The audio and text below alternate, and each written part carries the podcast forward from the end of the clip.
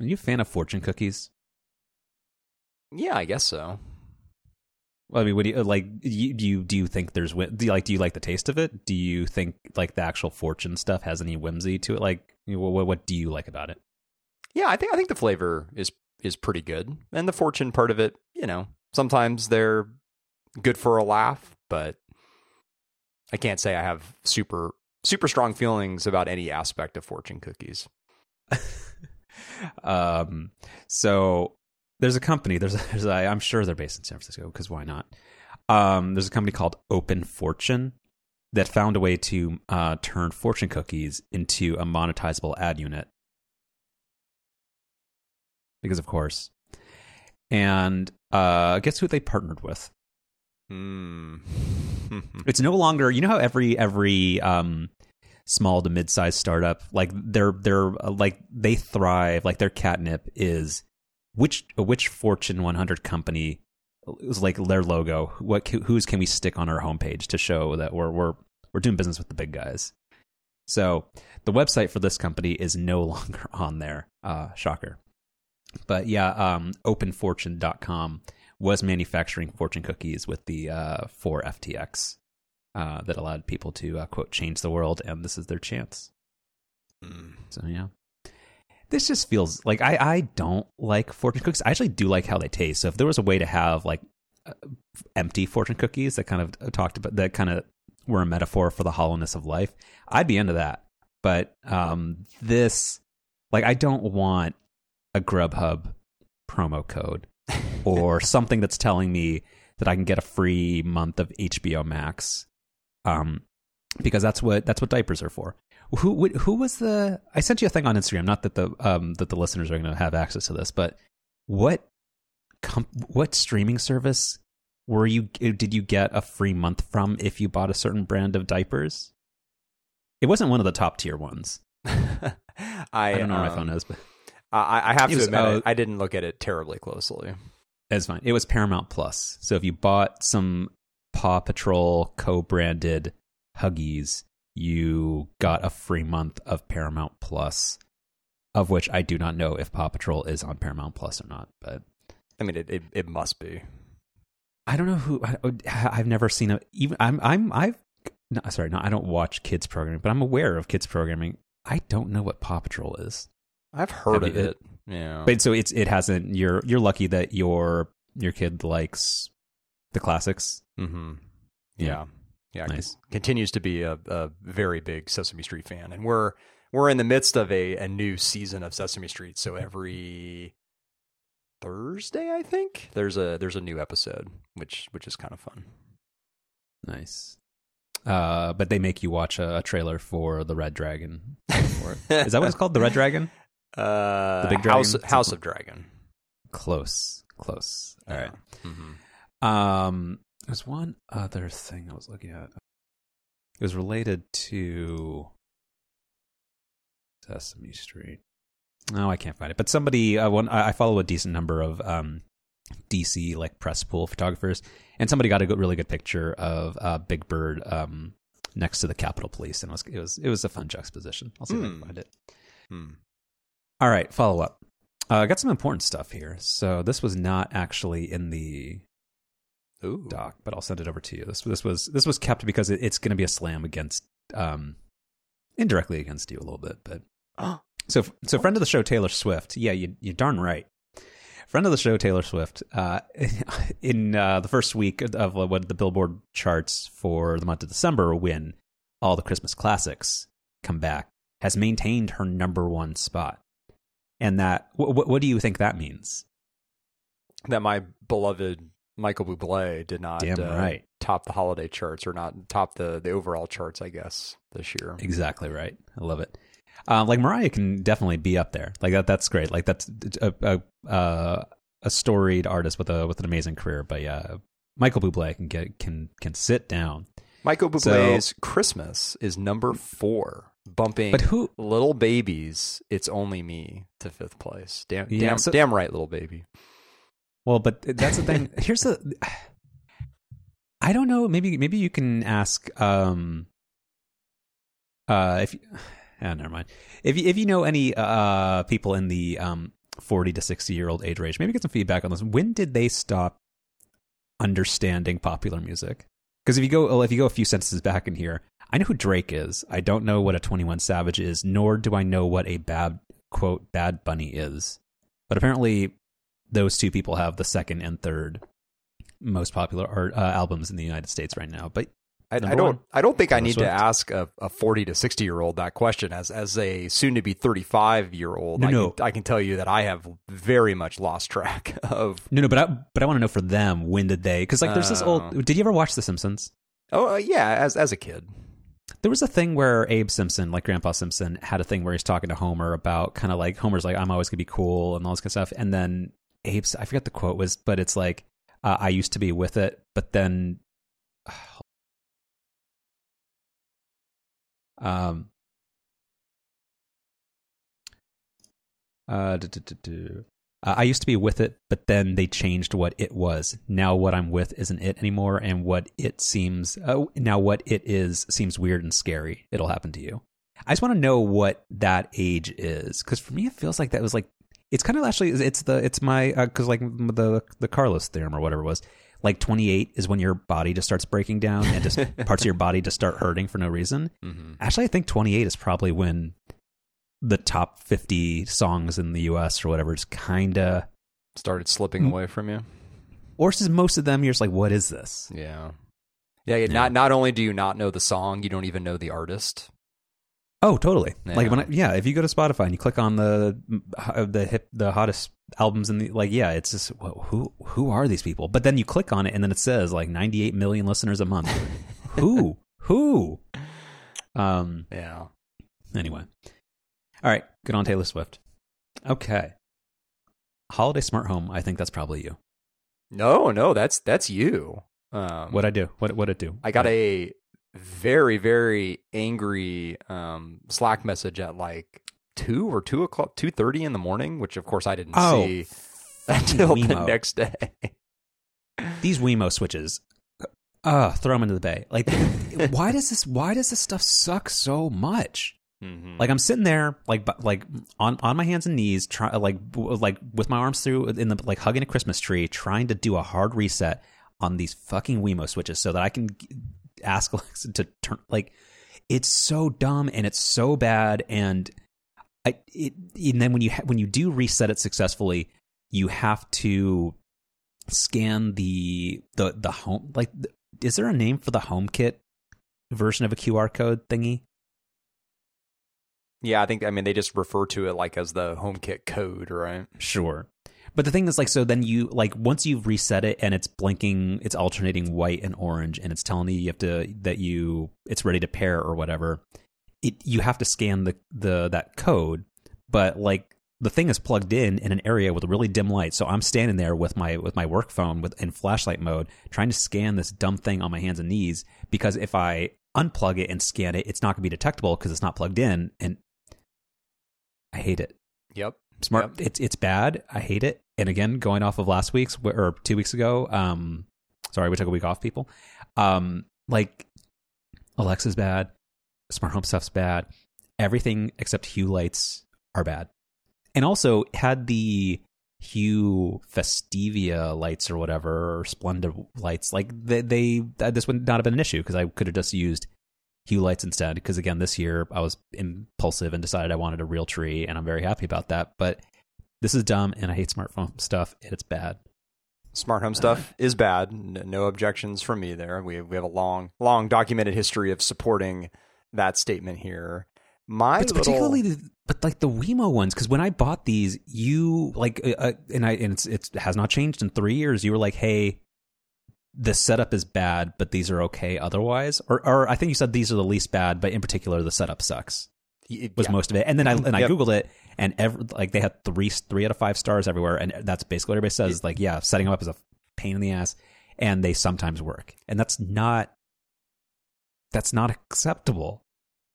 So my my smart home hack which I think I've shared here before, maybe even at this time last year, is what I've done the last couple of years is what I so so actually backing up further than that. What I used to do is when I was setting up all these Wemo smart switches and stuff, which is you know usually for the holidays, I would you know set them up, go through go through the struggle of that. They'd you know be up and running for the holiday season, and then at the end of the holiday season, I would like disconnect them. I re- would remove them from the home app or from the Wemo app or like whatever. And then the next year, I'd you know have to go through that painful setup process again.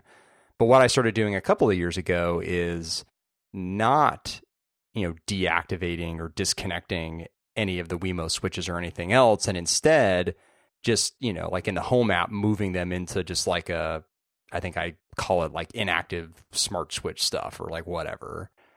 Um, and the great thing about doing that is that when I go to plug them in again the following holiday season, they just connect right up because they don't they don't need to go through the setup process again. And I, I did that again this year, and it's actually worked really well. I don't I don't think I've had. I know for sure none of the Wemo switches have given me any trouble. I think maybe one of those iHome outdoor plugs, which which we've talked about, which have, have basically been kind of you know bricked except for their HomeKit support now. I think I had to reset like one of those maybe, but but other than that, it's been been pretty good this year. So I, I would recommend doing that. Like don't don't ever disconnect your home your um, your smart home stuff once it's been set up, even if you're not actively but, using it. But you understand that that's ridiculous. Oh, it's right? wild. It's wildly dumb. But uh, but all smart home and stuff so is have, dumb. So if you're gonna if you're gonna use smart home stuff, you just got to lean into it and embrace it. And you know what? If if we're being honest here, I don't I actually don't even really use like the voice assistant stuff or anything. I I basically just use them as like a timer. And it, it's a smart timer because it, you know, dynamically shifts to you know the sunset time because like they they're set to turn on you know 15 minutes before sunset. There's there's probably like dumb timers that could also do something like that. Um but you know we're nerds. This is what we do. Yeah but but there are there are limits. Like I, I, I you are giving the most practical advice possible and it, and it all makes sense and it's it's it's optimizing for the best of what's currently available and that but but I I resent that like like the Michael Jordan says it, uh, and I took offense to that. Like it's just no. Like, cause my thing is like my the like my tree's right next to the to the o- OLED TV, and if I want to watch something like a, a big distracting like bunch of lights uh, is not ideal, and I don't want to again go climb behind a tree and unplug it or turn, click the thing. Like I'm not speaking to the to the voice voice assistant to do it, but I am um scheduling it and then using the Wemo app, like kind of the same thing like when I'm when I'm in bed and I'm trying to like because my coffee machine or my espresso machine requires like a 20 minute warm up period because I bought the the good one, but the one that has many flaws. And it's just stuff like that, like where I, I want that to be accessible in an app. And just why is it so bad?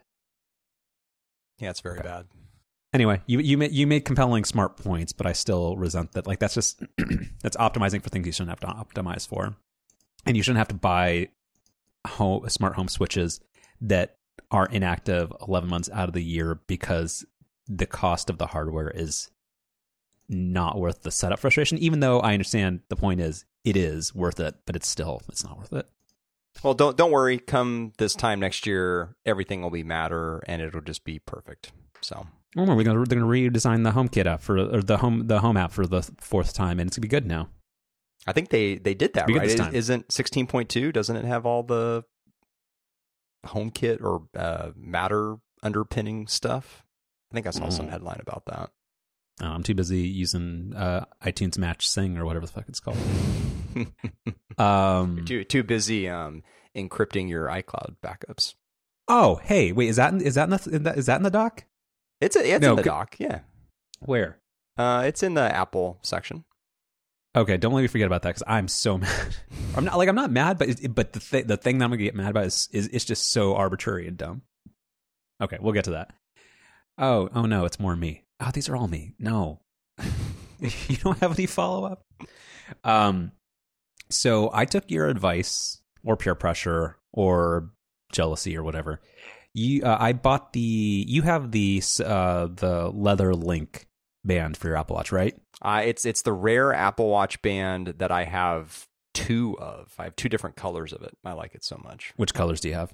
I have um, Midnight, which is like the blackish blue color, Mhm. and then I have uh, one of the one of the browns. Oh, so you don't have green. Okay. No, Mm. So I got so yeah, I, I you showed that to me. I think I tried it on once, and it, it was it was nice. So I was like, I kind of want something that's a little bit uh, dressier than the sport band. Um, I previously had there was another. What was the pre? There was another. There was like a previous leather magnet one, but I don't remember what it was called. it was But I like have- leather buckle or leather loop or something. I, I know what you're yeah, talking le- leather about. leather loop sounds right, and it, it was fine. But um, and I, I think that one actually was a legitimate one. Um, and I have that in blue, in a dark blue, and it's it's nice, but it just it wanted some- wanted something newer. Um, so I so I got it, and because I was like, eh, you know, the the what the Donna from Parks and Rec, treat yourself. So I so I did that, and I I like I like the way it looks. It's great, but I have one major issue with it, I'm not gonna I'm not gonna return it or anything. But I th- maybe you can tell me if you feel this. Um, because of the way the magnets fit, if like you shift your wrist in a certain way, or like you rest your wrist on a table, or, or like on like at your side, the magnets kind of shift ever so slightly in a way where it kind of feels like you got a vibration or a a, a, a tap. Am I crazy? Hmm. I don't think you're crazy. I phantom vibrations are something I experience from time to time with the Apple Watch, regardless of what band I'm wearing. So, um, I, I can't say I can attribute anything specifically to the leather link. No. I think I know. Like I think it's a hundred percent. Like it is a hundred percent that. Like it, it's verifiable. Like where if if you just like kind of like adjust it a little bit, like it feels like a like a little like a tap. Like as though you just got a simple no- like a non text message notification because text messages do the the kind of the double tap. And yeah, I don't I don't like that. But this won't be my primary band. But uh, but that that bugs me, and I I don't know. Yeah, I'm I'm one of those people who thinks that the haptic feedback on the Apple Watch has actually like always been bad and still is bad. So um yeah, re- regardless of, of of the band, I I'm not a big fan of how the haptics on the Apple Watch feel. And like I said, I I definitely get that kind of phantom feedback thing from time to time. Hmm. Yeah, like I, yeah, I don't have any. Like I've got the stainless steel, which people always complain or suggest has because of the materials weight has like the worst taptic feel. Yeah, I've never had any issues with it. I think like I think it's fine. Hmm. But that does remind me to double down on a previous chef special feature suggestion that I brought up probably like a year and a half ago. Having the thing where the watch will tap you uh, tap your wrist every 15 minutes is a very nice feature. I love it. Huh. Yeah, it, it just makes you aware of the passage of time. Okay. Wait, Whatever, wha- wha- wh- whatever floats your boat. Wait, but do you know? Do you know what I mean? I mean, constantly being reminded of the passage of time, I can't say is something that I necessarily want, but you do you. Well, but it's mostly to just know how, like, sometimes, like, if you, it's just, it's nice to know how much time has elapsed if you're not watching the clock on something. I don't know. It's it's tough to explain, but it's a very useful feature. I think people should go give it a uh, give it a try for a little bit. Um, it'll do a double tap on the hour, and it'll do a single tap every 15 minutes. I like it. It's it's a good. It's a yeah. It's it's good. Yeah, I'm not going to turn that on. Th- thanks for the recommendation, though. the worst. Um, I'm sorry. Yeah, the, the the guy with with a with a, a like a clear storage tote full of smart home stuff he can't use out 11 months out of the year. Yeah, yeah. Okay, I'm not. Gonna, It's actually not even a clear storage tote. It's just a. It's one of those big gallon Ziploc bags that I put them all in. and what's written on the bag? Nothing, because you, can just I- you can just you just can see what they are. You can just see the rage seeping through. Okay. It's a, it's a, a bag a bag of Wemos. Mm. And you're you're angling for a show this week. I don't like that. Um. All right, it's got to be organic. Okay, you know, you don't go you you don't go into the pitch with two ideas. I, I, I did I did try to force that one a little bit. I'm sorry. Uh, accepted. All right. Uh, more follow. This is actually kind of a main topic. Um, but this I I think we probably cover this in three minutes. So a thing I totally forgot I I ordered. Um, remember the? Can you describe what the Kindle Scribe is? Well, uh, before I do that, um, like was was it le- legitimately the case that you get an Amazon box and you're like, well, like what the heck is this? I don't remember ordering anything, and then you you open it and you're like, oh, mm-hmm. is that what happened? Yep, that's great. Uh, so yep. the Kindle Kindle Scribe um, is a big ass Kindle that has a stylus. Mm-hmm. So did I hit the main points there? Pretty much.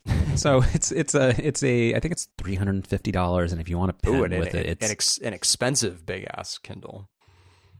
Yeah, I mean, I actually don't think it is. I think it's just we've gotten so used to, and this goes back to the uh, Echo conversation from last week, which is or two weeks ago, which is that Amazon just prices their stuff too inexpensively. Like I feel like if Apple made this, not they would make they wouldn't make this, but like it would be way. More. I I don't actually don't think the price is that um bad if it were a good product. Um, and and with that said, I might keep it. So it, it, it complicated thoughts here. So it's a. Let me actually just open up the product page because I think so. The so Kindle Oasis, Kindle Screw. Um. the the uh, subtitle of the Verge's review is uh wait what was that? Oh it's it all right. W R I T E. That's pretty clever.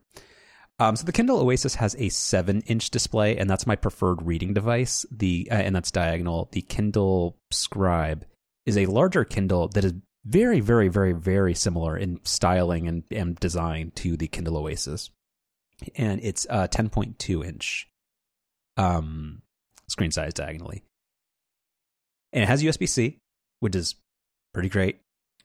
But the main reason somebody would buy this is that it, the it's it's a e-ink display that has support for pen input and it allows you to mark up PDFs, annotate while you're reading, do little notes, and it can also just be like a free form kind of like digital paper note taking device. And I thought that was going to be kind of interesting or something that would be maybe worthwhile trying and it's just it's too so first off it's too big as a reading device. Like it's just it's very big. It's kind of heavy too but not that the kindle oasis like the kindle oasis is appropriately weighted and, and sized but like this is this is just too big for in bed reading. Um but like the big knock against is just that like the actual like writing like the latency that you feel like you'd experience on ink display is not bad at all. Um i got whatever is called the so I didn't get I'm not basic, so I didn't get the basic pen. I got the premium pen.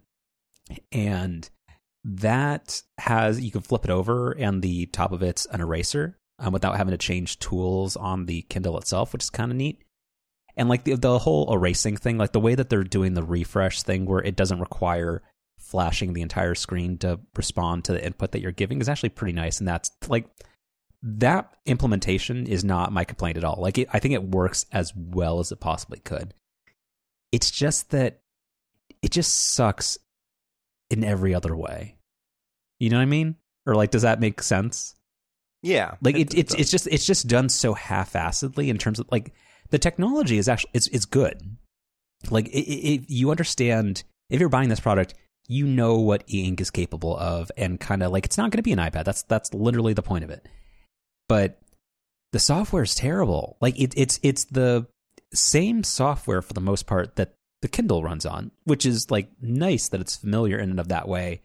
But for this purpose, it's not good at all. Like I just tried like, hey, let me make like kind of just like a low tech, like like just like a not internet connected to do list for today. Like it's fine, but there is no like what I feel like would be table stakes for this device, there's no way to like OCR anything. Like you can't do like a handwritten thing and then have it give you like actual text. That just doesn't exist. And as far as I can tell, the only way to get anything out of this device is to email yourself a PDF. That's it. Like it doesn't it doesn't do anything useful. Like it that like documents just go there to die. Like I can't imagine anybody taking this into a meeting or something or like like just doing like handwritten notes if that was your thing and having a useful way to get something out of it because either these things are now imprisoned on this Kindle device forever or you just have this weird uneditable PDF in your email that that's not that what you're going to go like retype all that by hand like I just yeah it's not good and and I I don't like maybe maybe if I was in college still like where the annotating and marking up PDFs was a thing I was doing regularly like that might be neat. I yeah, this this thing I I don't know what the purpose is and the software is not very good and, and yeah, just this kind of sucks. But yeah, but I might keep it. so it, because it, because well sorry, go ahead. I'm so sorry if I if I if you got into this and I just missed it, but I mean, do do you like reading on it? No. Well, like it, it's not bad, but in the places like like uh, do you have the do we have the same camera bag? I mean, I have many camera bags. Do you have the Peak Design 6 liter? Uh yeah, I have I have the one that just barely fits an 11 inch iPad Pro in that pocket that kind of go- is behind where the camera goes. So you probably have the you you have because like no the the 10 liter would absolutely fit that. So I think that's the six liter where oh, if you don't okay. have a Magic Keyboard or anything else, it could fit a 10 inch iPad. I, I, think, I, think I think I also maybe bought mine because haven't they changed the size on those? I think maybe I bought mine before because I thought didn't they like make both sizes a little bit bigger at some point? We're having we're having I don't know if there's a, a solar storm today or something, but we're having some weird internet connectivity issues. I can't tell if it's uh, your uh, fiber or mine, um, or my lack thereof, but it's okay. Well, I, am piecing it together. So you are correct. I didn't hear most of what you said. Um, that they did uh, shift up when they did their everyday bags, like Gen two. Um, they used to have three, five, and ten liter bags. Now it's three, six, and ten liter bags. So you may have the, the I think you probably have the six liter. But yeah, but the six liter is, is like my favorite camera bag, and it fits like it fits like uh like a full frame camera body with one lens attached, a backup lens, and a Kindle Oasis perfectly. Yep. Like that's what I like. And again, like you said, like the iPad, it's a really it's it's a very tight fit, but it, you can force it. Like just I this would be too big. And like the same thing, like if I'm going out to like a coffee shop or a bar to read or something, like I don't want like a thing like that's like the size of a college textbook. Like that's just not great. Like so it's not a bad reading device, but in terms of the places I take a Kindle where like the Kindle is like it's thin and small and unassuming where I don't feel like a weirdo for taking that with me as opposed to a regular like hardcover book. But the Kindle Scribe I'd feel like a schmuck taking. So so why why are you keeping this? I'm still thinking about it because I because I'm dumb and I like I like the like. Do you? I assume you don't. Why am I asking? Do you ever write to do lists, but not on a computer? Just by hand. you, sometimes. No. Do you ever just sometimes not use OmniFocus or something, and you literally just open up like a blank thing in Notes? Some, like to say, here's sometimes. the six things. Yeah. Okay, so you so yeah. you you do sometimes make an extremely stripped down to do list where you're you're out of GTD or any or any like you're not using the whole um yeah yeah.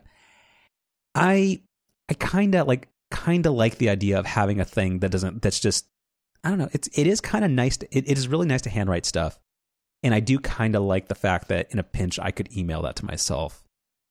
It seems like a lot of money for to keep it for that, seems, but seems I don't know. Seems like you'd be like if that if that's what you were really into, which I don't think you are, but like let, let's say you like that's what you were really into, you'd be better off spending a little bit more money and getting getting an iPad mini.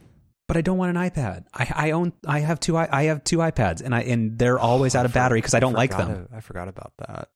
I have iPads. They they're, they're bad. They're worse too because because iPads have the pretense of being able to do stuff and they can't do things. What's a computer? Come, come, come at me, Jason Snell.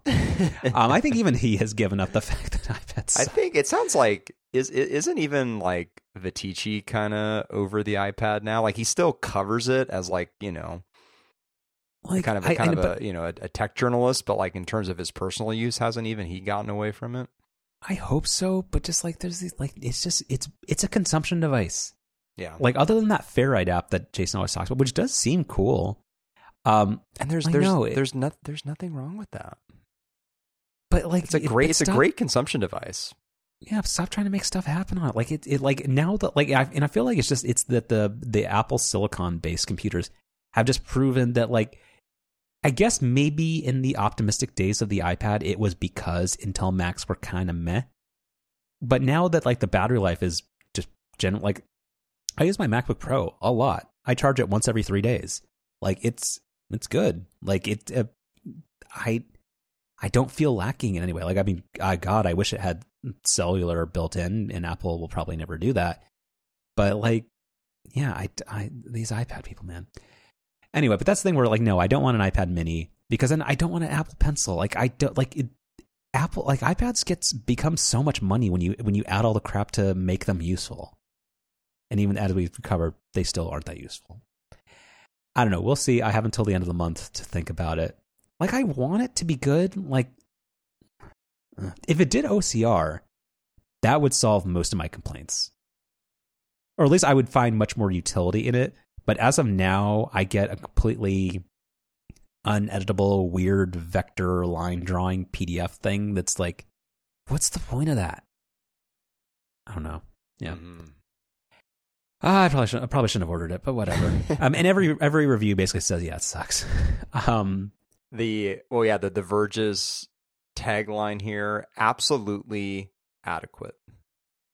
But for what? I, I kind of disagree with that too. uh, did they give it a six? Like the Verge's, uh, they, they uh, did. Yeah, they did. The Verge's like review things are always really like they're they're they're dumb. Like because I because I hate that they um review like they they review Apple stuff on a curve or they review everything that's not Apple stuff on a curve. That I that just bugs me. But uh, what were their things? Uh, lackluster note taking. Yeah, no. Uh, yeah, out of date document taking. There is none.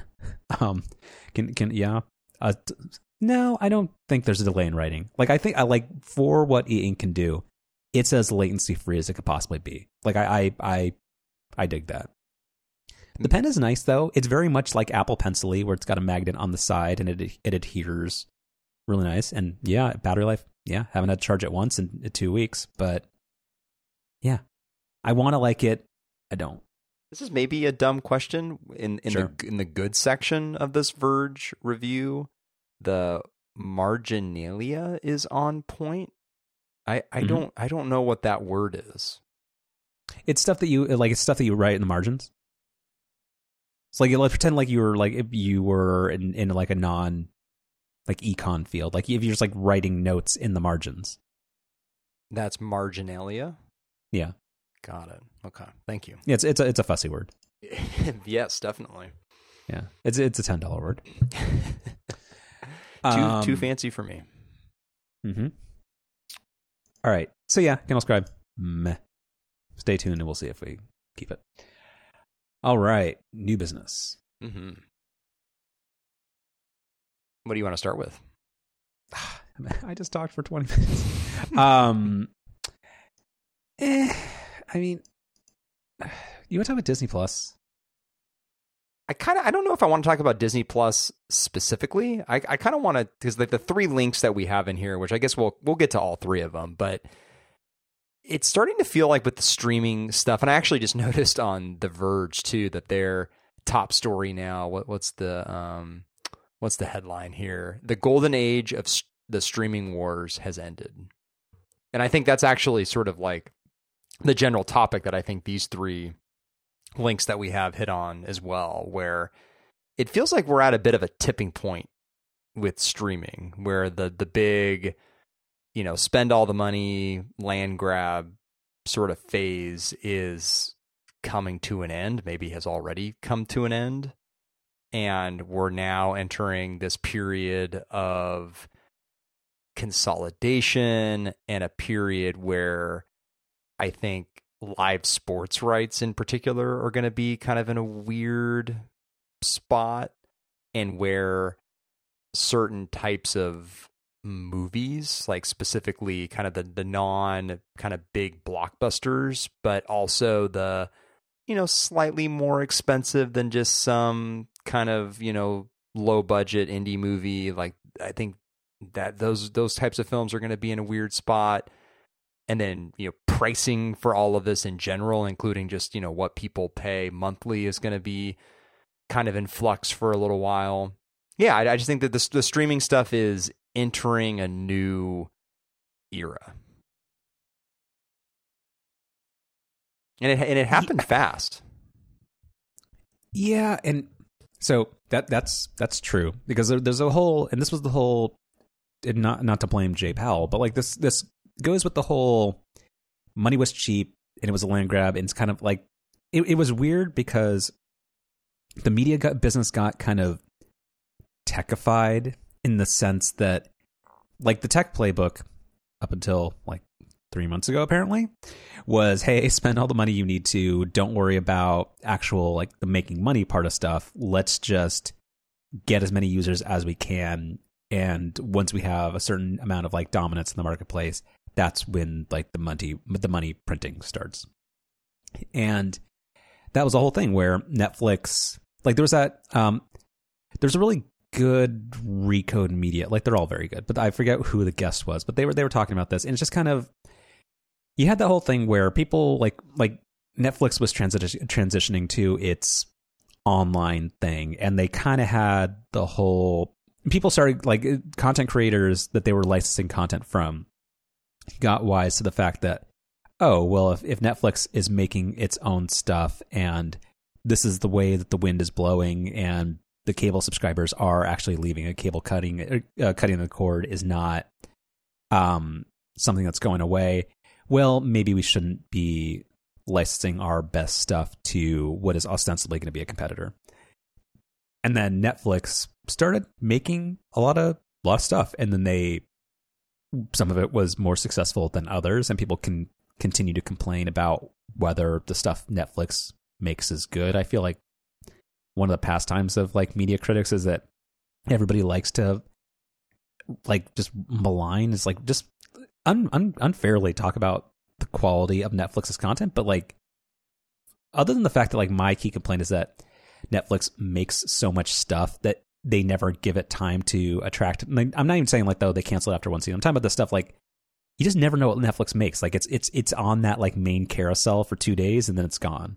Like that's my knock against it. But like, yeah, you had this whole thing where Netflix started making more stuff, and then everybody else was like, oh, okay, well we can't license our content to them, and actually, we all need to be Netflix as fast as we possibly can and that was the whole thing where that that was Bob Iger's strategies. Like he's like, let's let's let's take all of our content off these other services. That's going to be the catalog and the linchpin of launching this new service until we can start making our own content. And then he told uh, Bob Chapek, like, hey, execute this plan and grow Disney Plus as quickly as you possibly can. And that's what he did. And I've like I feel like I've been consistent on the message that Disney Plus was always priced in kind of like an Uberish way, where like it, it was priced below what it actually costs. Like it, it, it, it should never have been six ninety nine. Like in a world where Apple TV Plus is probably too cheap for what it is, and that's five dollars. Like that makes absolutely no sense. And, but he, they did what they needed to do. But now everybody spent so much money on these flashy endeavors and very, very like I'm sure the, the Mandalorian in like I mean, like the the what what was the the Amazon one that was supposed to be the ex- most expensive per episode show like in history? Oh, that that Lord of the Rings show.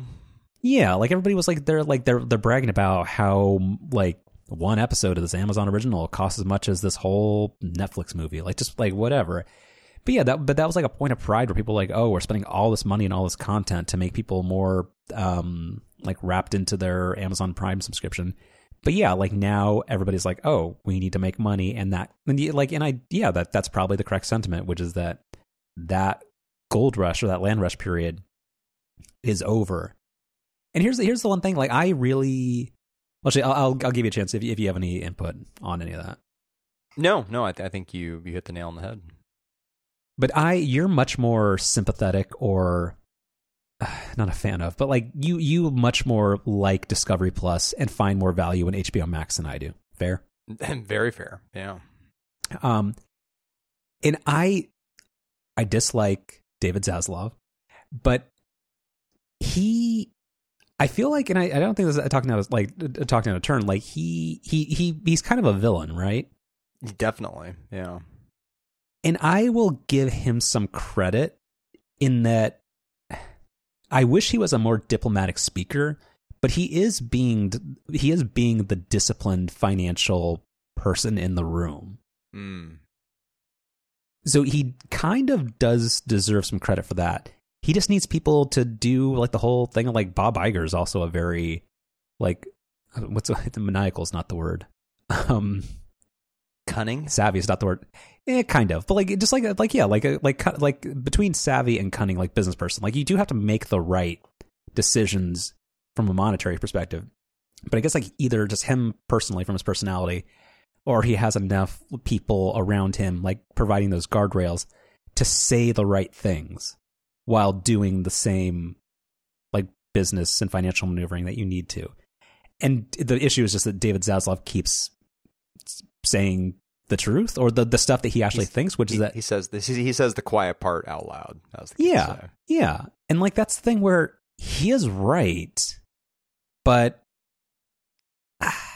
like I again, I, I find no value in most of the Food Network Discovery stuff. Like so, Discovery Plus is useless to me, but he he's he's going to alienate all of the artistic types of the people. Like, I mean, maybe he just doesn't. Maybe like maybe if he was saying the quiet part like super, like if he was screaming it, maybe he would just say that yeah, fuck HBO and we're we're over this. We just want to make cheap crap, or sorry, cheap cheap okay stuff, because that's pro- like that's more profitable, and I feel like that's kind of what he wants, right? Right. Like I, I, I think he feels nothing for HBO. Like the fact that Succession is an amazing, is a fantastic television show and wins all the Emmys and stuff. Like I don't actually think he cares. I think he's like, if we could stamp Guy Fieri and Bobby Flay and get Chip Gaines to do a, some to go uh, like I can't even think of a t- type of property. But anyway, if they could do something with all those three of those guys and make a show for one tenth the cost of the Red Dragon, like they, he would do it in a heartbeat because he thinks that like that that is the better financial move. But like, what what have you lost in terms of HBO being a very very important cultural institution? It's something that like it it could have still been good. Like there is room for like and, this, and that's the other part. And I know is scattered, but like the whole thing of like Apple TV Plus's alleged strategy of like, hey, we're going to be the new HBO, because I do feel there is a place for a highly produced, well curated, ten to fifteen dollar a month service like that, which I'm just describing what HBO used to be. Like well, App, I mean, Apple's uniquely positioned to sort of take over that role in the sense that it, it it is really true that they don't necessarily care about how much revenue Apple TV Plus is generating or whether it's profitable or not. Like it's it's part of this bigger ecosystem, so they can sort of afford to be more focused on the kind of non-monetary stuff with that service yeah, like it's it's an ecosystem platform, and that's like it's one more part of Apple One. Is that what it's called? Maybe. Yeah. Um, and yeah, they just like just Apple doesn't care, but and that I think to an extent, Amazon doesn't either. Like Amazon's now, like they are because the stock has slid like fifty percent in the past year. They kind of are in a cost cutting mode, but I don't think it's affecting the studio that much yet but yeah, but but is it just called Warner Brothers now? It's it's called Warner Bros. Period Discovery. And the service soon will just be called Max. That's the, like the, a dog. That's yeah. The the rumor is they're gonna turn HBO Max and Discovery Plus into a single app called Max. It's like the thing when Radio Shack wanted to reinvent themselves and they just called it the Shack. The, right. That is, that mm-hmm. that is basically the same as yeah, but it's called that's the a, Max. That's a nice, nice, nice pull there. hmm Yeah. Um. So yeah, like I mean, I think this is all true. And then the the other thing here is, and, and I really uh, the only reason I put this in here is, is I I hate so. Oh, and here's the other thing is that um, what's her name? But the, yeah, there was an episode of Recode Media recently where somebody was talking about like the history of media acquisitions and kind of what the media landscape looks like right now. And they were making the point, and I kind of, and I, I do think I agree with her, which is that was the 21st, uh, the 20th Century Fox deal good for Disney? I, Did they really get anything? I don't have enough information to answer that question. I don't know. Like, I don't think it is. And this is the part where have you been listening to episodes of the Daily recently? Of of what recently? The Daily. Yes. Like they keep the ads I'm getting are for this show that's on FX slash Hulu. Oh yeah. Mm-hmm. And the way, but here's the thing that keeps bugging me about it is that they keep talking. like I I know nothing about the show and I'm a, I mean I don't have time to watch anything new on TV. Um, but they keep saying the FX original and they the, whatever the name of the show is only on Hulu. So then what are you getting from the FX brand? It's it's strictly a Hulu show. Like I I I don't get that part. Like I couldn't Disney have just done this on their own if there's like hey, we just want to poach talent and create something that is slightly more adult oriented. Like I did like I get buying well, did they already own cuz like 20th Century did not own Hulu, right? That was a Comcast and somebody else thing, right? Well, and, and I don't that, get how FX and still, Hulu are getting merged. That's still the case. Like Hulu is still partially owned by Cabletown. But then, how did FX's stuff end up on Hulu? Uh, well, I, I think 20th Century Fox was also a stakeholder in Hulu prior to Disney buying them. I think that's the case. Got it. I think yeah, it was. Like, I think it was. You know, NBC Universal, Comcast, 20th Century Fox, and Disney. I think all owned. Oh, because yeah, ABC stuff was on there. Yeah. yeah. Okay. Yep. And, and then, that is the other weird part is that ABC stuff is still not on Disney Plus. Well, yeah, not not yet, or at least not here in the U.S. Because because internationally, like the Hulu stuff is just a channel within the Disney Star. Plus app. Yeah, yeah. it's yeah, exactly. Well, I think I think that's I think that's India. I think in the rest of the I think like in Europe it's just Star maybe. I I don't know. The p- point being though that the Hulu stuff is just a tile within Disney Plus, basically everywhere except here in the US. Got it. Um yeah, so I mean, I don't know, like that that's the whole thing. And like and now but the problem with this whole cost cutting or the the whole like oh stuff needs to make money now is that like I don't know who these ad tiers appeal to. Like because like so Disney Plus now costs $11 a month or $12 a month if you just want Disney Plus, maybe with ads. I have no idea. So uh, Disney Plus. Um what view all plan options. Yeah, okay. So if you want Disney Plus with no ads, which is called premium, it's $11 a month. But if you want it without ads, it's $8 a month. Like who goes to this page and makes like is like is like yeah my my attention and having to watch like Toyota ads nonstop is worth three dollars. Like I just I don't. Who is that moving the needle for? Mm-hmm. Same thing with Netflix. Like again, like their whole thing was no ads. Like just now, Netflix is like three or four dollars cheaper. If Like just that. I I don't like. I guess if you subscribe to like six services and you're willing to just endure terrible advertising like that saves you 15 or 20 dollars like i yeah I, I don't it seems like it diminishes the value of these services and just it's not like if if disney plus somehow became free with ads like great. Yeah let's do it. But it's not cheap enough. Yeah. Yeah i don't i don't disagree. Anyway but yeah uh very very muted slight apologies to David Zaslav. Like you still you still suck, but you like he's he's the worst, but like but he is he is making compelling points about the state of the business.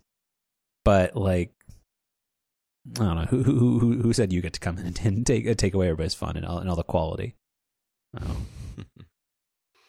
All right, and then um, the thing about the highbrow thing that you pointed in here, I do actually kind of that bumps me. Like just because I'm I'm old, and I do like. Did you ever watch the movie The Post?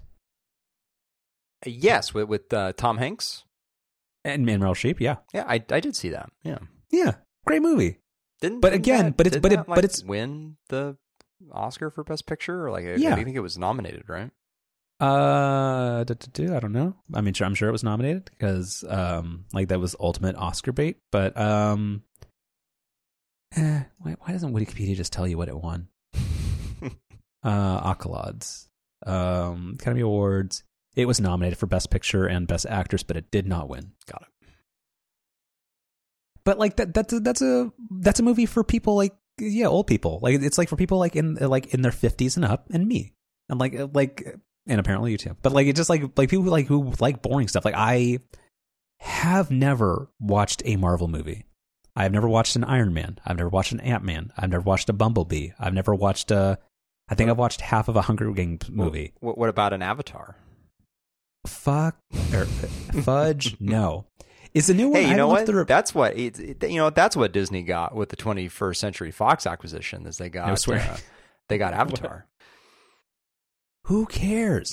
I are the reviews good? Because all I saw was the Chronicle had a push alert that said it was like it was an hour worth of movie in three hours. The the rev- Uh, what did the what did the tomatoes say? the Uh, the tomato. I think it was 86 when I looked at it earlier today. Um, the, the, me too. Yeah. the the reviews are very very similar to what the original Avatar was, which was it's a very kind of by the book, kind of generic story that probably could be told in about 90 minutes that is packaged in I think god the sequel is like I think it's 3 hours Three hours, and yeah. 10 minutes. but what's Um, what's the point? Like, do you uh, have you seen have you seen the original Avatar? I have. Yeah, and uh, you know what? Did you enjoy it?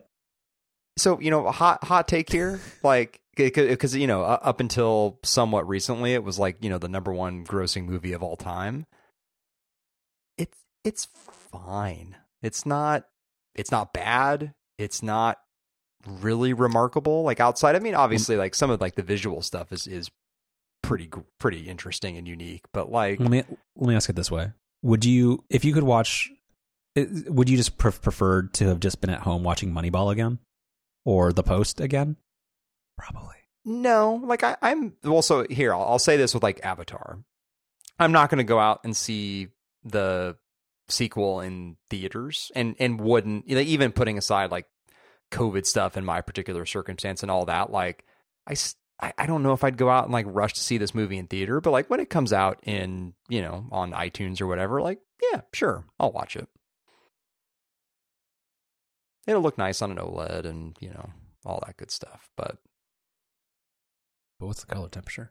Right, we'll get we'll get back to that. So, yeah. Anyway, that's the thing. Like, yeah, I I I like I like those boring movies. So yeah, that that that's the thing where like because I have n- no interest in any of the superhero nonsense.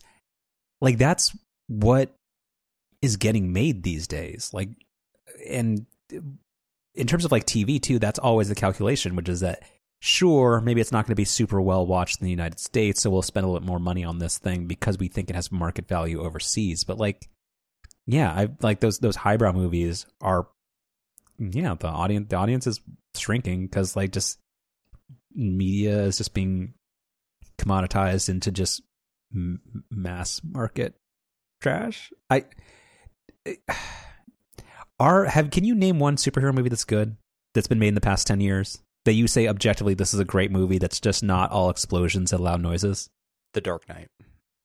I said that's why I said 10 years because I think that one was like 2012 or 2012 Jesus, don't tell me That's- that. I Don't- think I think oh. I think actually I think it's earlier than that. I think it's like 2008 now that I think about it, which is very very upsetting. yeah so wait so the dark knight I think I think Batman Um, Begins was 06 and I think The Dark Knight was 08. 2008 Yeah. 2008 Dang, God Yeah. damn it. um, um yeah so but no but that's that's my point like it's just are would you say any like these yeah superhero movies are any of them actually good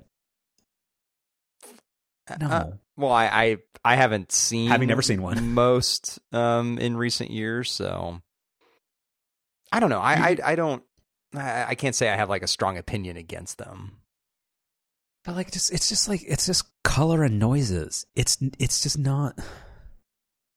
Who is like, if you've seen one CGI like city being destroyed by, like, like couldn't you just interchange all of the characters? Like it doesn't matter. It's just it's just yeah, it's just noise and explosions. It's the Michael Bayification of America. Ugh. All right. Anyway, EV news. This is this. Okay, no, this I, so I, would say actually, let's we'll, we'll we'll skip over that stuff. Um, one last bit of of streaming stuff I kind of wanted to get into was, was the sports rights stuff. Oh yeah, yeah. Um, it's going to be really interesting to watch over the next few years. Like the NBA rights are coming up um, next year or the year after, I think. And then there's all this like Sunday ticket stuff that's out there with the NFL. Um, I, I think sports rights are going to be in, in in a weird place. Like it feels like we're we're actually getting to this place, which I, I think we've even talked about on this show like years ago, where there was going to be this point where you know the the kind of traditional RSN model started to kind of fall apart just as a result of you know there being fewer and fewer cable subscribers. So it, you know it wasn't going to make sense anymore for the traditional cable providers to pay these astronomical live sports rights fees because they they just wouldn't have the subscriber base to support that. And then at the same time, you know, the over over the top services also weren't going to have the subscriber numbers to support the the you know the types of prices that had been paid historically for live sports rights. So then that was going to put you know the overall price tag like in this really kind of weird spot where there there there just wouldn't really be a home for that anymore. And you know, kind of what I've been assuming for a while is like, well, we'll probably have one more round of you know the the major sports here in the US coming up for renewal where you'll have these new streaming providers, you know, paying, you know, way over the top for these sports rights as a way of, you know, growing their streaming services and then it would be kind of the round after that sometime, you know, near the end of the decade where you know the, the all the leagues would have kind of the problem that I was just describing, but I don't know because of all the issues that we just talked about with streaming in general and and there being this kind of general belt tightening slash you know shift of focus towards you know actually making money that does make me think like what, what is going to happen with live sports rights? Like, I, where, where where are those so, going to go? Well so my theory is that so baseball is a dying sport. So that deservedly will will stop being a big money generator. But as we've seen, and we've talked about, I think we've talked about in the past couple episodes, is that like these recent football games are having the like highest viewership numbers uh like in ever. Like even though like I I think football is a very problematic sport and I don't like football like American football at all, it commands a lot of money and eyeballs and will be fine you have illuminated a little bit. Like I didn't. I mean, I, I think I kind of understood it, but like the fact that Sunday Ticket is actually not a useful like the whole thing. Like we're spe- there's so much ink being spilled and so much discussion about like who, where where does Ticket go? Like, but who that actually moves the needle for other than like sports part? Like who? I I just like within the like because Red uh, Sunday Ticket was invented before Red Zone existed. So just like why is it actually that important? but overall, like football licensing deals are probably going to be very, very healthy for a very long time. You're much more tuned in to basketball, but I feel like in terms of the RSN model, basketball is more alive or kind of like in the mix. Like, cause like that is still a reason somebody would want to not drop cable. Like, I feel like if people were like, I only want cable for the Giants, I feel like that's a a, sh- a rapidly shrinking pool of people. But when you think about like, hey, the Giants and the Warriors together, or just the Warriors, like that has more of an audience. So I think like yeah, I, I think football is fine. they still have that draw and that that and command that. Uh, the again, it like the the the streaming Scrooge like David, like he his whole thing and when uh, like uh, at the CNBC conference and dropped the whole thing of like, hey, we don't need the NBA, which is quite a thing to say. I mean, maybe he means it. I mean, that's that's the part that is interesting, but I still think the NBA is probably fine. But I do think MLB is uh, a depreciating asset and, and just not something that people are really going to spend that much money on.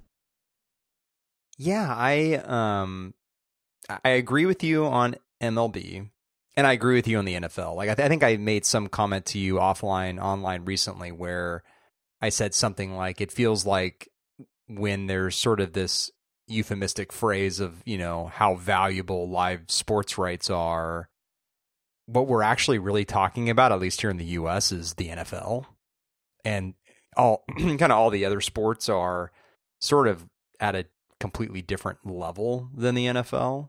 And I, I the viewership numbers, especially recently, I think prove that out.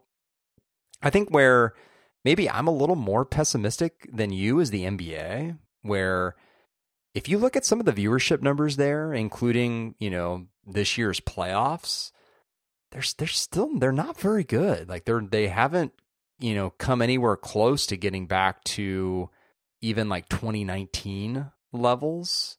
So you know I and you know this article which we'll put in the notes talking about the um is it Bally Sports um you know there there's kind of an NBA focus in that in that article as well. Like I'm I don't know if I was the NBA I'd I'd be a little a little worried. Like I, I, I could see the NBA getting kind of bailed out by maybe having a, you know a, a streaming provider or two way overpay when the rights come up here in the next couple of years. But then, you know, five six years after that, however long the next rights deal is, I'd be a little worried that everybody doesn't start to maybe have the Zaslav view where it's like, do we really need sports? Like, is that really moving the needle for us? I, I don't know. I'd be a little, I'd be a little worried about that. That's not, it's not, it's not like, you know, next week's problem, but if I was, if, you know, if I was thinking longer term with the NBA, I'd, I'd be a little, a little worried. And this is what we get for allowing Paul Gasol to retire. Again, this this trend totally tracks with his career. I mean, I I feel like again, like not to pat ourselves on the back, but like I mean, we we were so early on this, like calling out the fact that the shift yeah. to over the top services, like when you looked at the economics of it, it was like this this doesn't this doesn't work. This doesn't this doesn't support like the, the whole the whole model historically has been propped up on this idea that you pay for a bunch of stuff you don't actually watch. And so if we tried to move to a model where consumers could more precisely pick and choose what they were paying for, like that just it wasn't going to work economically. And I it, I do feel like we're starting to see that being proved out.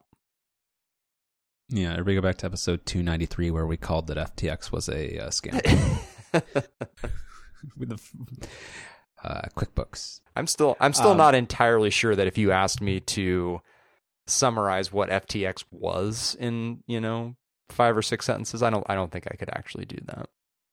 I think you know what a cryptocurrency exchange was. Do like, I, it, do like I it's, it's, it's, it's it's it's dumb and cryptocurrency is, is bullshit. But um, anyway, um, yeah. I mean, I I, it, I think it, you're was it like a stock exchange for cryptocurrency? Is that the way to think? About it? No, it's a, it's a whole th- it's it's a thing where like you can like you you in, you input U.S. dollars and then they steal the money from you and then you you get Dogecoin out of it. Mm. Like the whole point was that you could you could you give you give U.S. money and then you buy Bitcoin at whatever rate, and you can also do leverage trading to say I think Bitcoin's going to go down, and it's a thing. And then the whole point is that you're they're supposed to have kept the money for you, and then they decided not to do that, and uh, his parents have somehow still gotten off scot free, and I can't wait for that to change. Anyway, um, yeah, and I, and I, anyway, we'll we'll let that go. But the but the NBA thing, I think you're kind of I don't know. It, there's too much energy and ex- like the the country can't function on football alone. And I'm sorry, the United States is never going to care about soccer, except for three out of four weeks every four years. Like, I, mean, I was say, except that every four. I was like, years, it was a yeah. yeah, like I mean, and again, like and like the women's team is way more exciting than the men's team in the United States, but still, like we're never going to be a soccer country. I'm sorry, that's that's too progressive of us. I, I we're we're not we're not doing that. But like basketball is more interesting. Like baseball, like I love it. The Buster Posey, like I'm I'm not over baseball, but yeah, baseball's not like not exciting, and the whole thing of like how just because this has been a big I don't I don't know if actually there's a term for like the season we're in right now, but like this is like a big trade time for Major League Baseball, and like all this money's being spent on stuff that's not going to move the needle, and you're not getting that FTX umpire badge money anymore. So I don't know what um what's his name Bob Manfield Manfred. Mm-hmm. God, I don't I don't know what's going on. But yeah, it feels like basketball has more opportunity. But you you are like it is a weird time. But I don't like even if uh, Disney Disney Bros Warner Brother Discovery like if that stops like if they don't want like somebody's going to swoop in it's not that it's like that the NBA is going to get uncovered and I don't think somebody's going to pick it up on the cheap just cuz David doesn't want it yeah yeah I, I, I don't I don't think that's going to happen this time around but again like I just thinking longer term I'd be well, like your your point about the what the next decade looks like is absolutely dead on, which is that like it like 2030 is going to be a very different time for sports in America. Yeah. And and the entire media landscape like I mean if you think that I, I don't know what the recent figures uh, figure, figures are, but I think like there's probably like 90 million active households that have a cable or satellite subscription. That probably by the end of the decade is 35. Right. Like who Yeah so I think that's going to be a much more interesting time.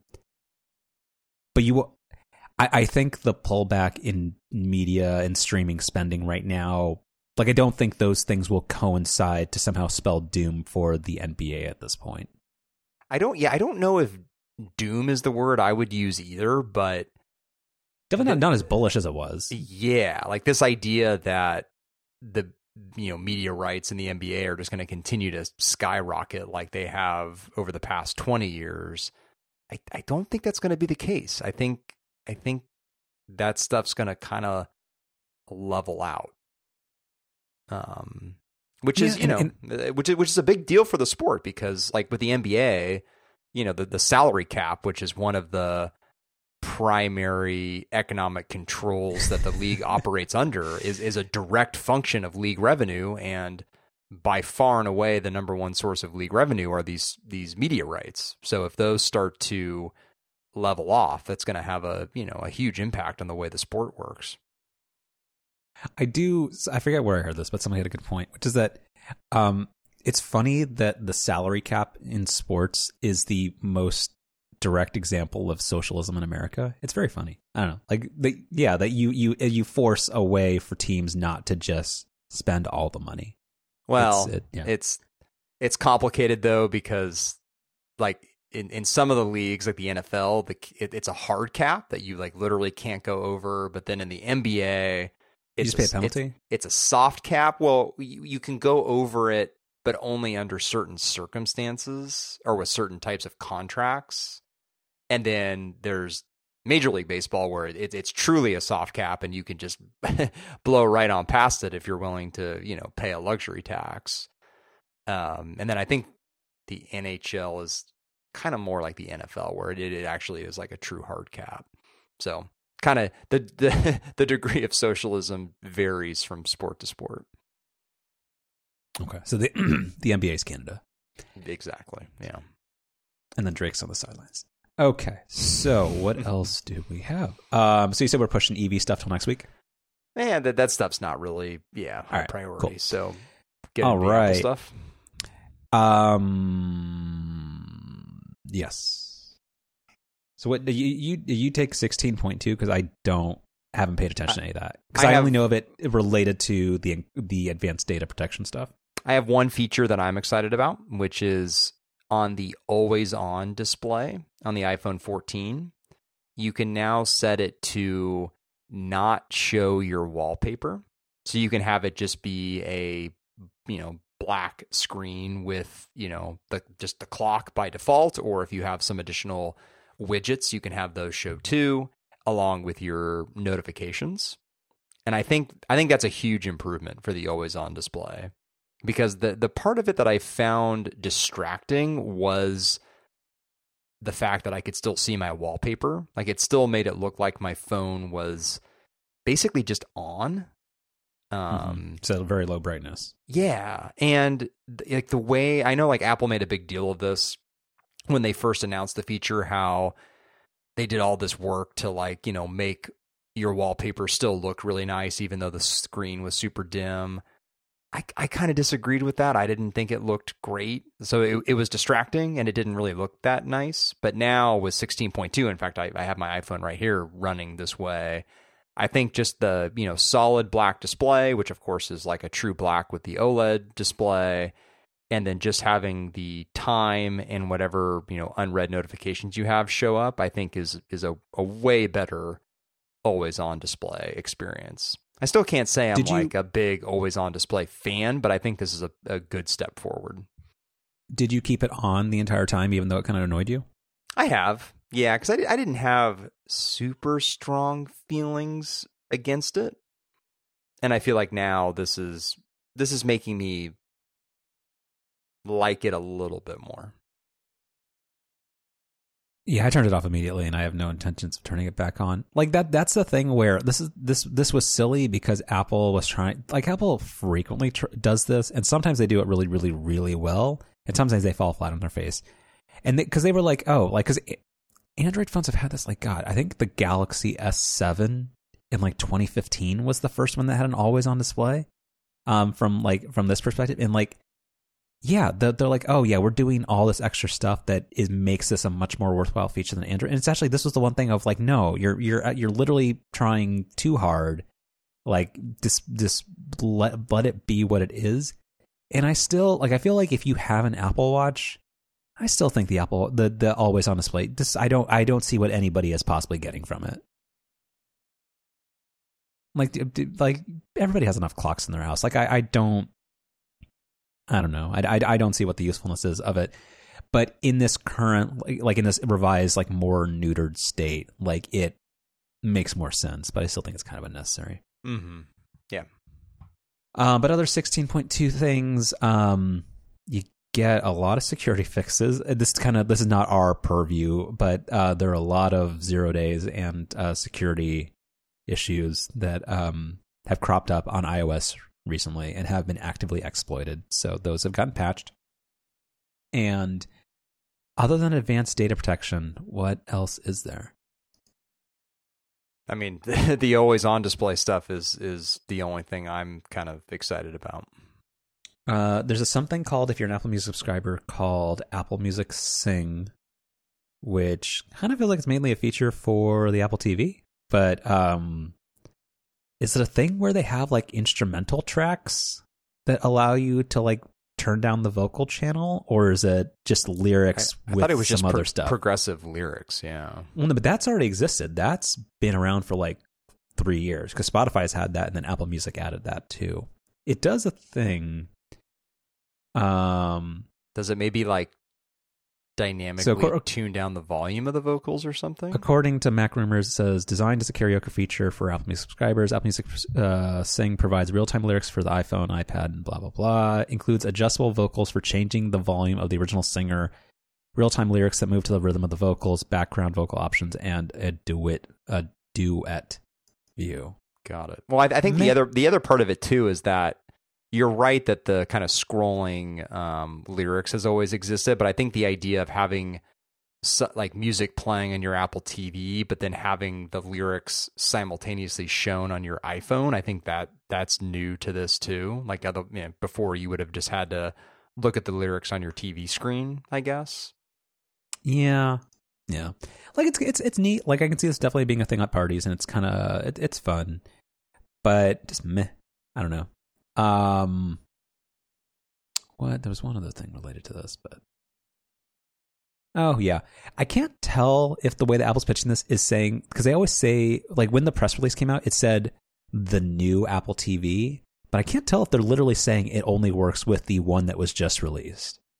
Oh, I don't. Or if that's just I Apple think stuff. I don't think so because like even like the new the new Siri stuff on tvOS they also described as being on the new Apple TV, but like is totally on you know my Apple TV too. So. Um, and you were right about the that 16.2 comes with a new home app. I'm not sure if the app design has changed, no, but it but it's somehow it it now if it prefers Matter for almost everything, I guess. Well, it, it, it supports Matter now. I think is is the thing. So like the the UI got updated as part of 16.0, but now 16.2 actually has all the kind of plumbing necessary to support Matter. So now you could add a device to the home app through the Matter protocol and not just through the HomeKit protocol.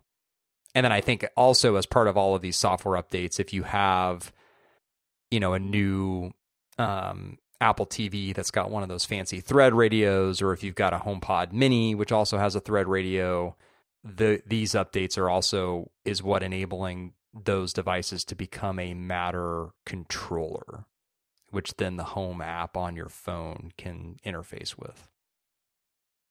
Got it. Got it. Um, and then the only other things are, yeah, the rest of this seems. Oh, the, some app now does something with live activities. Great.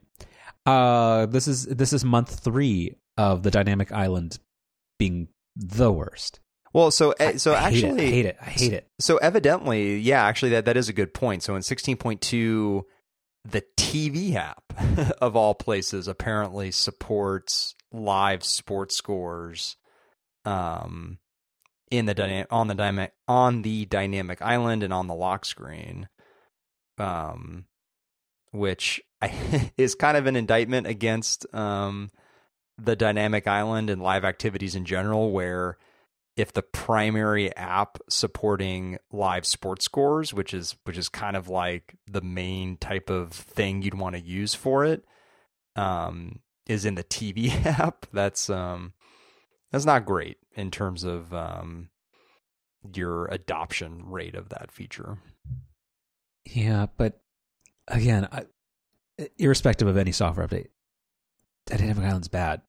It's still it's so much worse. I I, I other than the the camera update and the improved sensor, the the two X lens simulation is growing on me. This was a bad upgrade. The island's bad. Um, and then there's some uh, there's a controversial change to AirDrop that we do not need to talk about.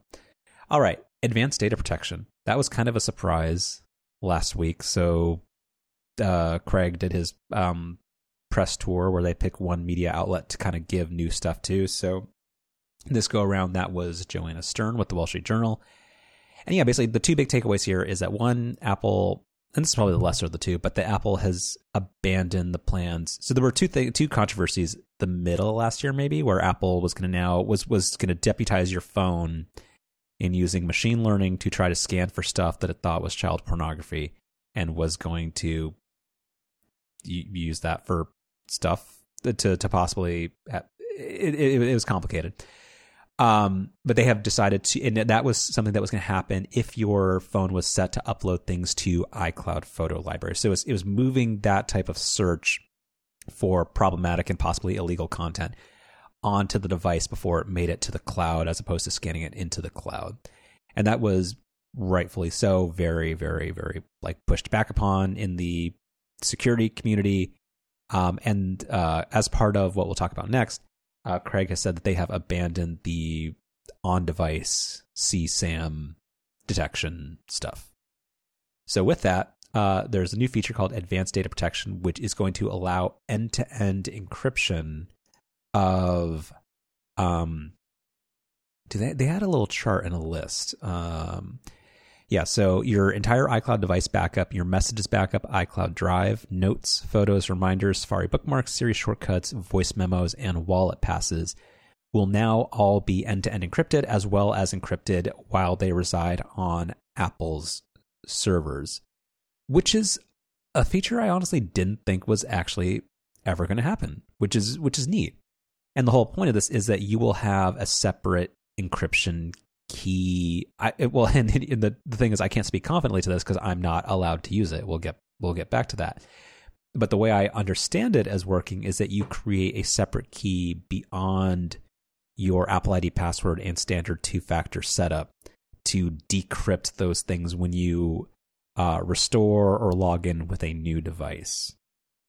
But that means that that data rec- resides in an encrypted form on Apple servers to which they do not have the entirety of the decryption key. So, therefore, even if Apple was somehow compelled by some government authority to give up your information, they would not be able to decrypt it, which I, is interesting. I, I think a real time correction, I think you can still sure. set up a new device with your regular Apple ID password and your regular two factor login. The difference now, though, is that if you're you know if you're somebody who you know lost all your apple devices and you forgot your password there was a way to work with apple to well yeah you, there was a there were account recovery options almost definitely yeah so but so now with with advanced data yeah. protection that's where you know having like a, a printout of a of a backup code or having one of your backup contacts be able to access your data that that's where that becomes um, necessary like Apple can't yeah. bail you out in that situation anymore.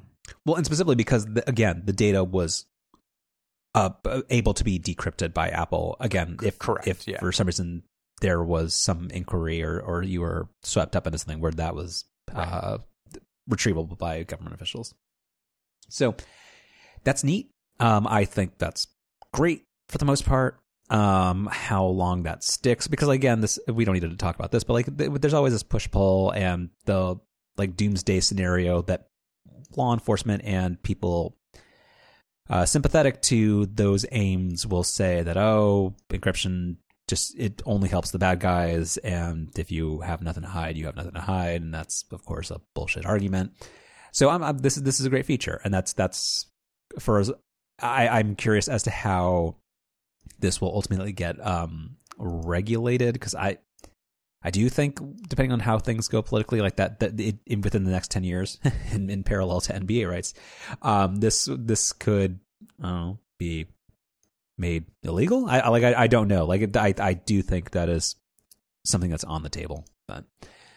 Uh, but the thing is, so I, I I was excited about this, so I thought, hey, well, let me try this. And then what? Let me.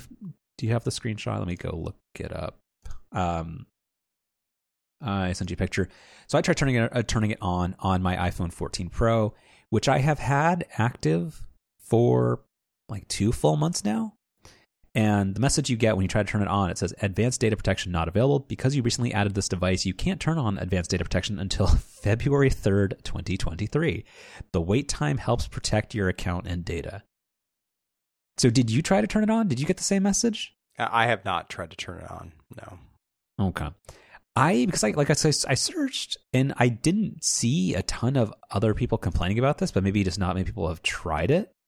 Um, but yeah, having a like you have like a five month waiting period from when you activate a phone to like that's that's odd. Hmm. Oh. Yeah, that is, that is weird. I, I I I don't know what the use case that's protecting against is.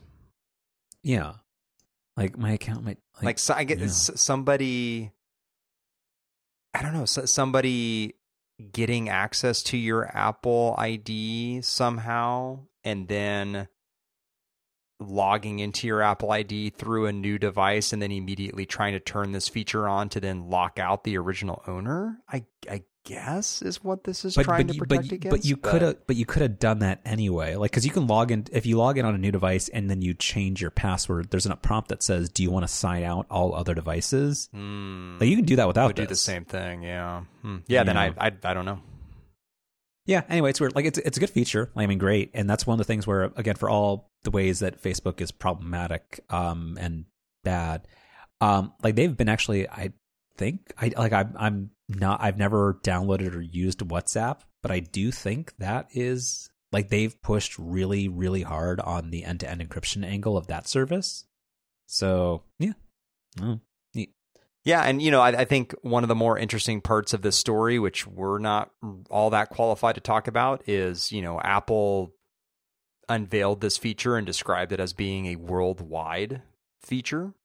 Mm. But there's a lot of questions about whether the Chinese government in particular is going to to go along with this. What problems would they Um, have with it? so that to me that's like I personally don't really have a lot of interest in this feature. I mean, I'm I'm I'm glad it's there. I'm happy for people who are into it, but to me the the interesting part of the story is going to come with how China reacts to it and whether whether this actually does roll out in that territory. Yeah. All right, and then the last couple of bits, and these are both, I think, quickies, only because like there's no, there's so these are, are are these both from Mark Gurman? I think they are. They are. Um, so two two big scoops, but I but that are not super chock full of details.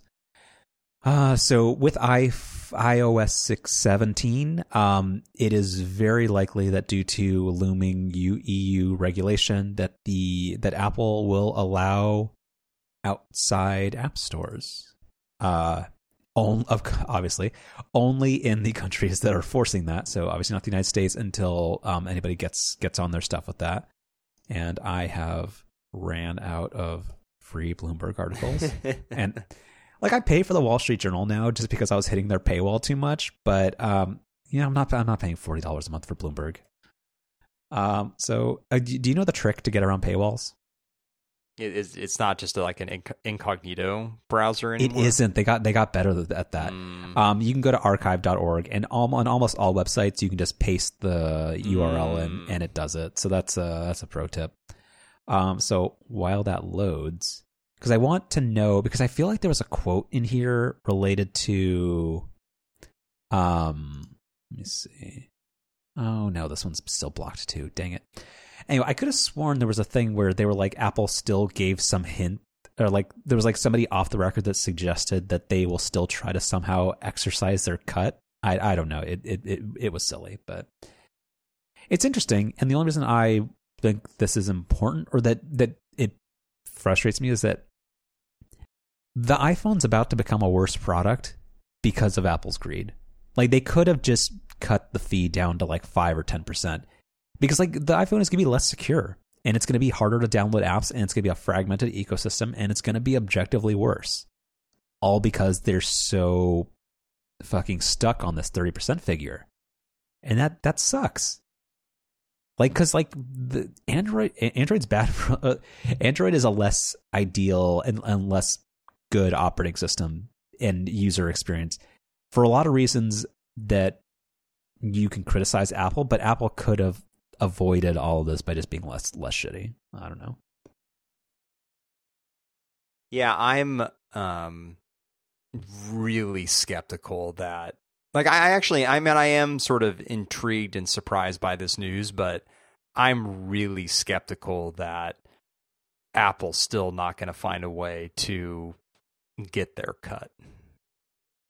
Like I mean this is this is what we've already seen with, you know, the mandate that certain that uh, third party um, payment providers are allowed in certain territories and how Apple still is finding a way to, you know, get their 30%. I, I, I, I, still, I don't think this is going to end up being necessarily what people want. So I, so I think you're right in that it's, it's kind of the worst of both worlds where it's going to make the iPhone less secure and it's not like we're going to get a like truly free you know third party app ecosystem like apple's still going to find a way to control that just in a less secure way Yeah. And then lastly, Apple is allegedly and I keep I keep forgetting that this is actually a thing because I just don't want to believe it because it doesn't make like are we on the same page that Apple making a car is dumb? I i want to see what it is like this What I don't could know, it the- possibly be that makes it fit into how Apple has been successful in the past? I don't I don't really know, but I I'm this this story of of it being basically just a like a really nice version of what we think of like a nice EV being today. I think it's, it's may- mostly motivated by the fact that you you you hope your next car does not have to come from uh, from the dirt bag that makes your current car. Well, it it it almost certainly will not. Yeah. Uh, uh, like it again. By the time it's time to replace your Model Three, you will have many other choices. Whether whether whether it has a, a uh, Apple logo on it. Right. Yeah. I mean, so this is the thing. So Apple has so the based off Gurman's reporting, the Apple self-driving car project is being scaled back quite a bit. Um, the ambitions of it are also being curtailed a little bit, which is that uh, it is it, when it ships in 2026 or 2027, it will have a steering wheel and pedals. So it is not being trusted, or it is not being designed any longer to um, be level five fully autonomous. And the way most of the reporting has gone, it sounds like it's like Apple's basically resigning themselves to like making a bootleg Super Cruise. Is that kind of what you're hearing? Well, I, th- I think that's Like kind like a hi- like a highway only type of situation. that, that's kind of where all the manufacturers are focused right now is having a you know Mm, not mostly mostly hands free true Not one. M- mostly hands free freeway experience that that's kind of that that seems to be what the main focus of most of the car manufacturers is But that's not novel. no i i think it is i mean super cruise but- but is that- still but that- but- pretty new No, no, but but then but why Apple? I don't I just- i, I- I could- don't- I don't I see could see what- them i could see them making like a really nice car But the, didn't they? Isn't the other the other shoe that drops here is that they're not going to make their own car? That like it's basically they're going to like d- uh, not outsource, but they're they're going to just take an existing powertrain of an exist like they're not making their own car. They're partnering with somebody else, and they're they're going to Apple Appleify it, like the design of it and the interior, like in the infotainment stuff. But also, wasn't there that weird thing at last year or this year's WWDC where they're like, oh yeah, like Apple like Car OS is going to be a thing, um, and they're going to try to take over even the like the instrument cluster too. So I guess at that point you're not making you're not actually making your own car, and you're ostensibly angling to control every screen and like gauge in other people's cars. So then why are you even doing this? No i don't know we'll see Yeah. All right. And then a couple other quickies. Um, I'd complained, I think maybe on the show, this might have been an offline online thing, but uh, I felt like my OLED TV, which I've had for three years, and I feel like at some point in time I calibrated it or followed the We've rtings.com. them. We've had them for well longer than that, haven't we? Maybe. I think Still we've, great I think TV. we've had them for five plus years at this point. Yeah. Still as good as day one. It's it, it this it's probably dollar for dollar the, my favorite purchase of the past decade. Yeah, It's a great it's a great TV. I'm, I'm I'm with you. Um, I do wish they made a 60 inch version because I was thinking like, hey, I would like a TV that's slightly bigger than this, but they only make 55, 65, and like 80 inch ones. Right. 65 is too big uh, for my space. Um, not not the website. The anyway. um, so but I feel like I calibrated it properly a while ago, but my I, I've been just feeling that the picture, it, it, just the picture was too the the color temperature was too cool, um, in terms of like the Kelvin rating, not like cool, cool hip thing. So I went into the settings for the first time, uh, and I forgot because it's it stays inside my coffee table. I forgot that the actual TV remote for the LG OLED So is we, this oh, like it's a weird Wiimote. Wiimote. Yep. It's so weird and Yep. also bad. Yeah, it's like it's, it's, it's very bad. Yeah. it's um yeah i i found that yeah no the color temperature like the the way that i had set it up like all the other settings looked pretty good but the color temperature was way skewed towards being cold and it's okay if you didn't if you didn't fall through this but i did want to know what your setting was because mine was at the uh, c20 level which i think is mean like it's like 20 points to the cool side and then i shifted that down to c5 and it does look much more neutral and appropriately white balanced. So I was I was curious as to whether or not that was just from the factory or if I somehow just like botched my initial setup. Well, I wonder if maybe part of what you did is is there are different settings whether or not you are watching something that's Dolby Vision or not. I might have done the calibration back when I was using just before I had the Apple TV 4K or whatever. That's probably what it was because as soon as you start watching anything that's in Dolby Vision, that kicks you into different picture settings. That, that I'm sure you could probably calibrate in a similar way, but but you have to you know separately calibrate from what you have done for non Dolby Vision content. Yeah, so I mean, I adjusted that, and that's the thing where like I, I got rid of my TiVo. I there there is no other device that connects to my TV other than the Apple TV 4K that I have mounted to the back of the TV. So therefore, like, yeah, there's only one mode, and I'm never switching HDR. I, I don't even know what Dolby Vision actually is. Like I used to know about technology, but I don't anymore. It's it's it's like a specific spec of HDR. I think. Yeah, I, I don't really know because that, that's like anyway, one of the but, that's like the main the like basically the only selling point of the new Apple TV is it supports HDR 10 plus or some other like well whatever like the it's like a Samsung competitor I think to Dolby Vision or something like that. No, I don't know. Oh, I'm so sorry about. uh, just mentioning Samsung, I, I remember I, I, I peer pressured you into buying a super shitty TV. Piece of, piece of junk.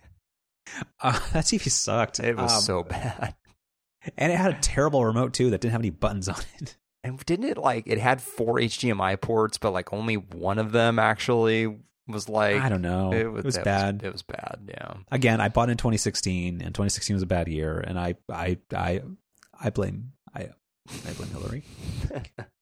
um. Anyway, all right, and then uh, beyond that, two video gaming things. I don't really have any. Oh, we can in, we, we can we can skip over that. Okay. Infl- inflation is coming for your Xbox. Yeah. All right. All right. Chef specials. Do you have anything? Do you have an Amazon link for me? I have I have th- I have three for you. I'm going to do something. How many? how many of them have here. Amazon links? Two. Ooh. Okay. So I'm going so to give you free. Yeah, kind of, yeah. So I'm gonna I'm gonna give you kind of a um kind of a nebulous pick here. So the first the, the first pick here I have is so when you were a kid, did you watch the holiday specials? Did you watch like Rudolph and Frosty and all that stuff?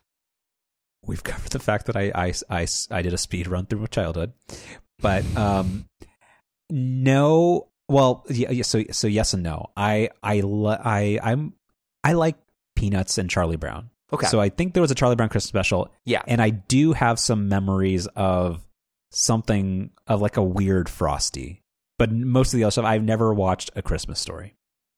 Okay. Well, so this this may not, you know, hit home with you a ton, but okay. follow me here. So okay. I, I was really into all the Christmas specials as a kid. You know, when when Rudolph would come on and Frosty and yeah, the Charlie Brown Christmas special.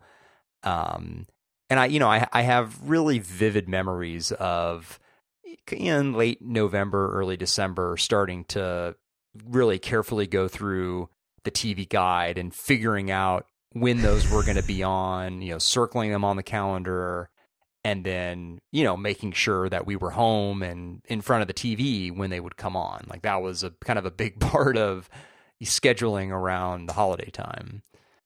Um, and over the weekend, we thought, oh, it'd be really fun for um, the the older new housemate to watch Rudolph for the first time. And it was literally just a ten dollar purchase on iTunes. It had been recently remastered in 4K, and could we could just instantly watch it on the Apple TV.